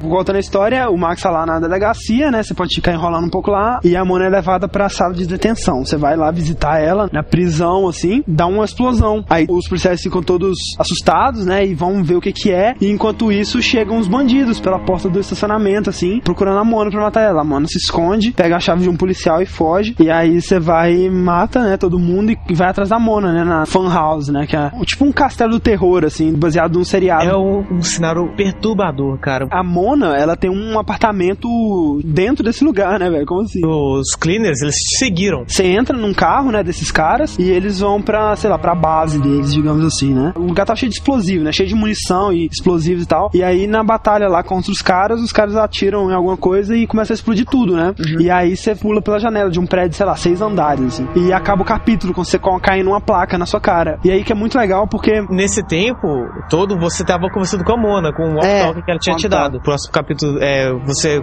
jogando com a Mona e nesse mesmo período você acabou de jogar com o Max. Exatamente. Então a história é pelo ponto de vista É, dela. Tu, tu vê os dois caminhos diferentes, diferente, né? Aí que eu acho meio sem graça é porque a Mona, ela é um clone do Max, ela tem as mesmas É. habilidades, tudo é idêntico ao Max, o pulo dela é tudo igual. E aí depois no final você vê, né, tipo, pela janela assim, o Max pulando, né, o prédio Uhum. explodindo. E é muito legal. E depois você tem que limpar o caminho pro Max com o sniper e tal. Você não pode deixar o Max morrer. Essa parte é muito legal. Das melhores fases do jogo Isso, são cara, que é você muito legal. tem essa interação com a Mona, cara. É muito divertido. E aí, né, no final desse capítulo tá acontecendo uma coisa muito foda, porque o Winterson chega, né, e aponta a arma pra Mona, né. A Mona fala que ela é um deles, que ela tá trabalhando contra o Max e a Mona, e que ela quer matar os dois. E aí o Max, num instante de milésimo de segundo, dá um tiro na Winterson, né, que é a parceira dele e tudo mais. Aí e a Mona sai correndo. É, e aí a Winterson não tava morta ainda, né. E enche o Max de bala. E, E aí, aí- você volta exatamente pra onde você começou o jogo. Porque na verdade o, o jogo você começa no hospital, todo baleado. com uns curativos, né, pro lugar da bala e tal. E é muito legal, porque você fica com isso até o final do jogo, né, velho? Depois você se ferra mais ainda, né? Você sai do hospital você fala de novo com o Oden. Que aí ele fala pra você que o Vlad que tá tentando te matar. Tá no Inner Circle também. E ele tava querendo matar as pessoas pra tomar o poder. Você vai lá pro vodka, né, pegar ele. Acontece que ele não tava lá. Aí você escuta da Interson, você vê que os dois tinham um caso, né? E no quadro de avisos você vê que tinha um mapa até a casa do Vini. Então você já sabia que o próximo passo dele era chegar no Vini. Aí você vai lá no Vini, e o Vini tá vestido com a roupa do menino taco de beisebol lá, o beisebol bat boy. Porque ele é um fanboy, né? do- É, exato, é colecionador, como ele diz, né, cara? Você chega na casa dele, ele é todo maluco pelo desenho lá, tem mil bonecos. Você vai guiando ele, né? Porque a roupa tem uma bomba e se ele tirar a roupa, alguém dá um tiro, né, no, no capacete dele. É, explode, né? E aí você tem que proteger ele. É um mega cabeção, cara. É, ele não velho. consegue passar nas portas. Porque ele vai te contar como chegar no, no Vlad, né? Ele fala que ele vai te ajudar. Você fala com ele, ah, a única pessoa que pode nos ajudar é a Mona. Conseguiria desarmar a bomba. E chegando Isso. na fan house, quem ele encontra? Ele encontra o Vlad. Isso aí o Vlad explode, o Vini, né? Dá um tiro na cabeça do Max. E aí Ele vai para a parte com a Mona novamente. É, que você vai salvar o Max né, no incêndio lá. E aí você salva ele, ele tá ferradaço, né? Com sangue escorrendo pela cabeça. Não que isso pare ele, né? Nada para ele, né? velho? Ele é o Max Payne, olha só. E aí você vai pra mansão, né? Do Alfred Wooden. O Vlad tá atrás do Wooden agora. Aí você vai pra lá, depois de muita matança e etc. Você depois fica sabendo que o, o Alfred, ele contratou a Mona pra te matar. É verdade. E matar o Vlad também, né? E matar o Vlad também. Ah. Você vê a corrupção que tá. Todo mundo ali é inimigo, cara. Ninguém é, seu verdade. amigo. Tem uma hora lá que você percebe que a Mona tem uma ligação com o Wooden, porque ela descobre como é que abrir a porta, porque Isso, tem a é, Mona. já tem esteve aqui antes, lá. né? E aí é quando você percebe que ela não é tão confiável assim, porque Ela te acerta na cabeça e vira a arma. E aí você fica lá no chão, você encontra o Vlad, ele dá um tiro no peito da Mona, né? E mata ela, aparentemente. E mata o Alfred Wooden também, né? E aí você vai atrás do Vlad, enfrenta ele. Eu acho que essa batalha final foi meio anticlímax, né, velho? Acho que o vilão final não podia ser o Vlad. O Alfred tem muito mais cara de vilão final do que o Vlad. Sei lá, porque assim, o, o Alfred, ele tá na cadeira de rodas, ele podia ter um robô gigante, né?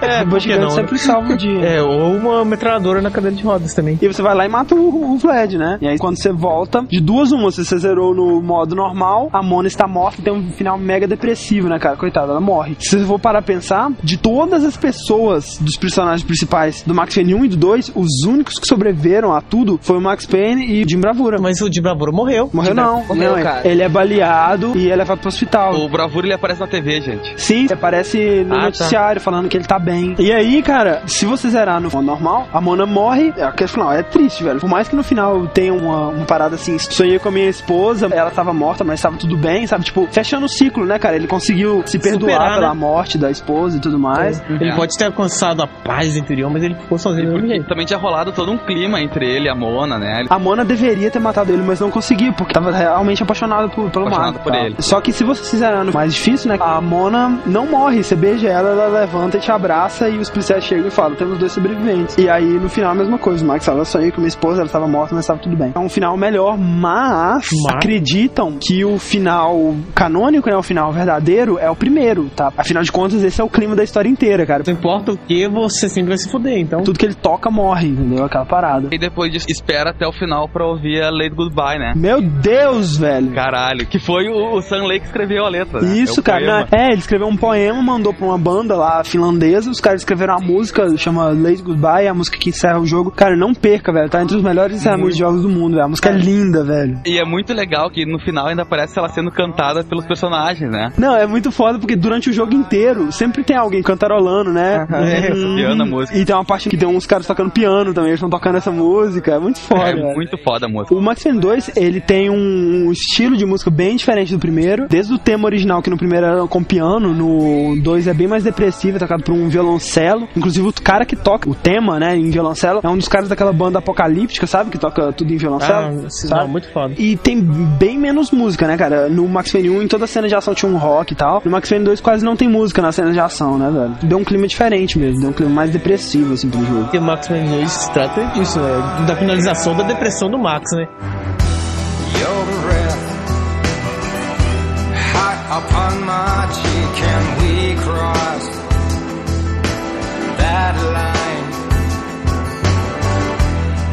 Strong when I was feeling weak, and we crossed that one time. Screaming stop signs,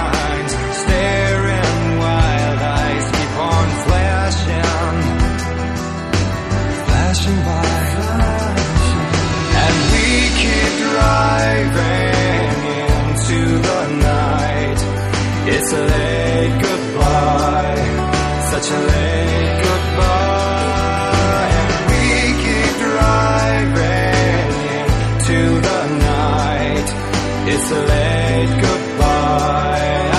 acharam aí? Qual vocês preferem, Max Payne 1 ou 2? Por quê? Eu gosto muito do 2, porque a parte gráfica dele é superior, essa, a- o bullet time foi melhorado, mas eu não sei, cara, eu acho que o Max Payne 1 tinha mais humor e eu senti um pouco de falta de humor do 2. O, o 1 tinha um charme, né, a mais, assim, que o 2 não É, tem. o 2 ele ficou realmente no ar, assim, a coisa ficou realmente mais depressiva pra caralho, tanto que tem horas de tensão absurda. No 1, a tensão mesmo ficava na parte dos pesadelos dele, assim, o resto era uma coisa mais É, contraída. até porque mesmo quando eles tentavam ser sério, né, velho, tinha todo aquele clima de uma coisa feita meio nas coxas, tipo, amadores, assim, sei lá, Hum. uma coisa meio feita na garagem, né, da casa mesmo. É, a segunda ganhou patamar de grandes proporções em comercial. Pra se jogar mesmo, o 2 é melhor. Bem mais divertido. Tem fases Só que- diferentes, assim, que você tem interação com outro personagem. É um jogo mais denso, É, mais, mais- complexo, mais, mais bem trabalhado. Agora, o primeiro, o primeiro tem um clima melhor, Isso. cara. A, a história. A história é muito melhor, cara. A história é infinitamente melhor. Ah, Tanto que as notas do 1 são melhores que as notas do São. 2. 2 tem 87, eu acho.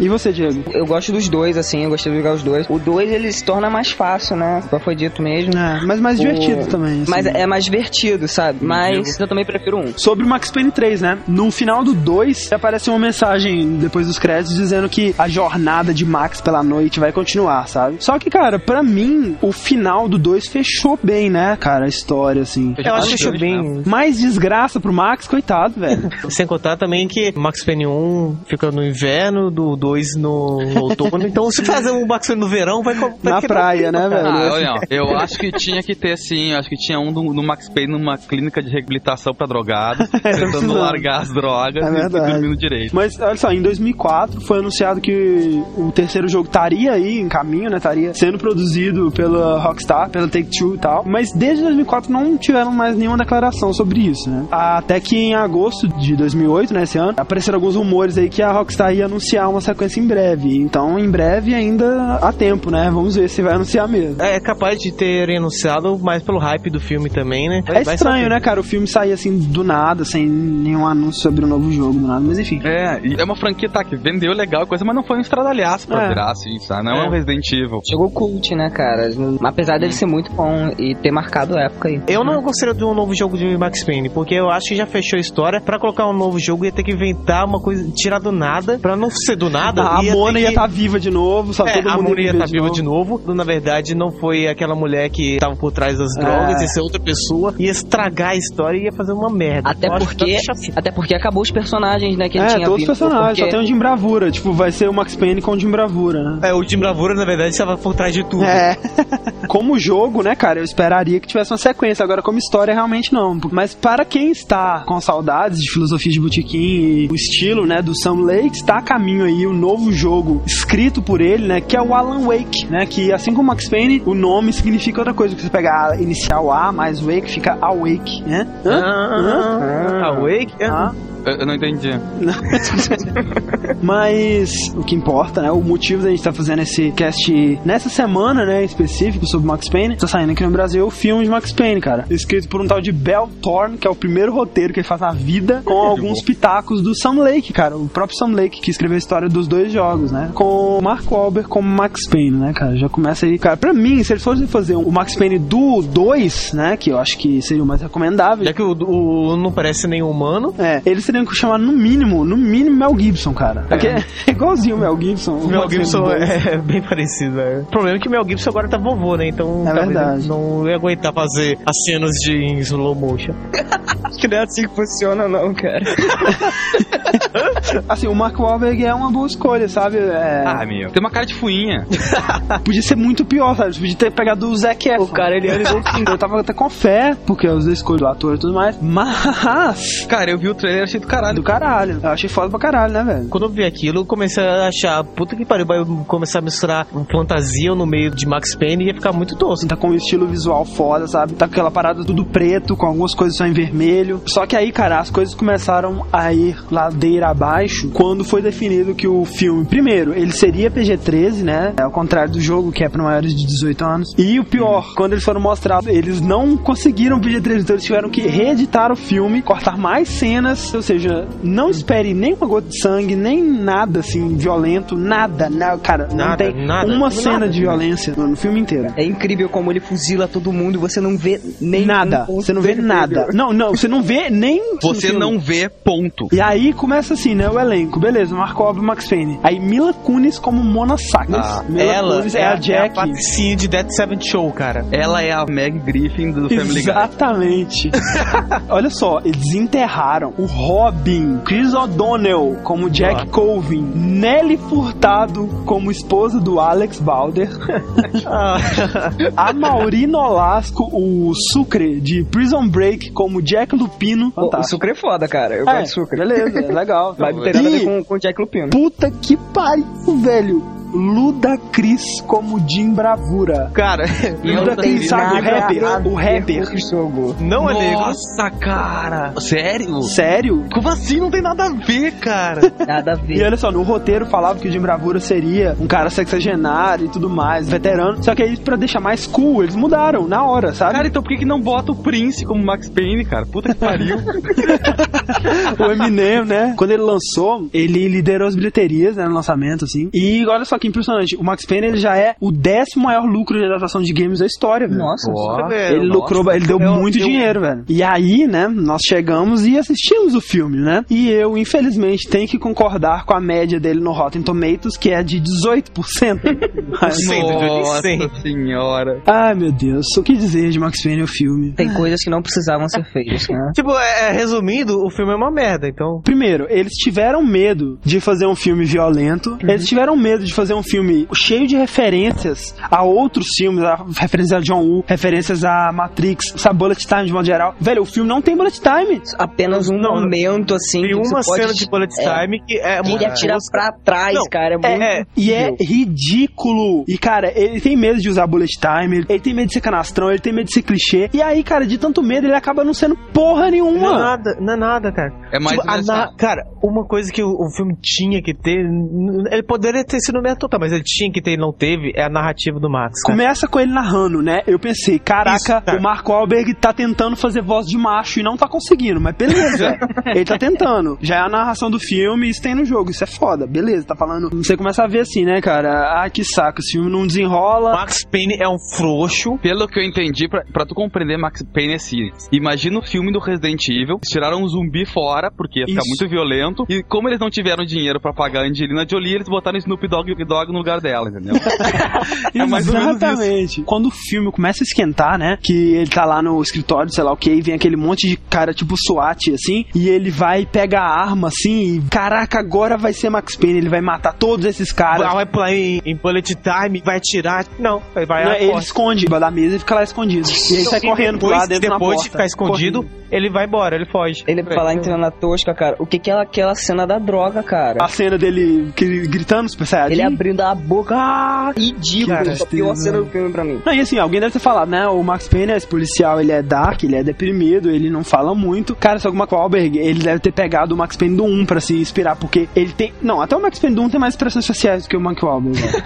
Cara, péssima atuação, Tem péssima. duas, né? E aí, quando ele fica drogado, ele faz alguma coisa, mas, tipo, dura, sei lá, 3 minutos, sabe? Quando ele tá drogado, não parece que ele tá daquele jeito porque ele é o Max Payne, mas É. porque ele tá drogado. Porque ele tá drogado, ele tá doidão, quer atirar pro outro lado. Eles pegaram os personagens e não pegou personalidade, só pegou o nome, cara. Isso. Não, e, e sabe o que é pior? Com, com 3 minutos de filme, você já sabe quem que é o vilão final. Sim. Cara, é tão ridículo, velho. É que o problema dessas coisas também é que, vamos ser sinceros, cara. Provavelmente o cara que escreveu, além dele não ter experiência, ele não deve nem ter chegado perto dos jogos. Ah, é. É. Ele deve ter lido uma coisa aqui, outra ali. Deve ter lido o artigo da Wikipedia sobre Max Max até, Payne. porque, até porque o Sam ajudou ele no roteiro. Então sabe assim, ó, o jogo é assim, assim, assado. É, mas aí que tá, cara. O Sam tava ali, como é que ele deixou É. isso acontecer? Não, na verdade, Só ele que- deve ter falado assim, olha, dá uma lida aí e a gente põe que seu nome tá no roteiro, beleza? Ele deve ter caído pra trás de tão ruim, mas não pôde fazer nada, entendeu? É, pode ter acontecido isso também. Mas, enfim, cara, veja se você for um fã, assim, né? É, Não, não, não, não, vejo não. não, vejo não. Se você for É, então fã, tá. não veja. Sabe o que você pode ver? Olha só, tem um link aqui embaixo de um curta feito por um fã de Max Payne. Olha só, ele interpreta o Max Payne, mata vários hum, bad guys e é muito melhor do que o filme inteiro. Assista, deve ter uns 3 minutos, assistam aí. E sabe o que vocês também podem ver? O Max Payne 2 explicado em 60 segundos, cara. Foi É perfeito. verdade, cara, é fantástico. Joguem Max Payne, que é um jogo clássico, muito Joguem bom. Max Payne, mas não vejam o filme. Não vejam filme, de coração. A gente tava dando. É uma dica de verdade, não vejam. Ah, então é isso aí, mandem seus e-mails, seus comentários e até semana que vem. Ei, é o Max!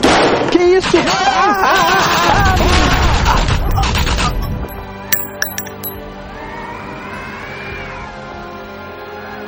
Os downloaders estavam todos mortos. O último tiro foi um ponto de exclamação em tudo que havia acontecido até ali. Tirei o dedo do gatilho. No mais, nada mais.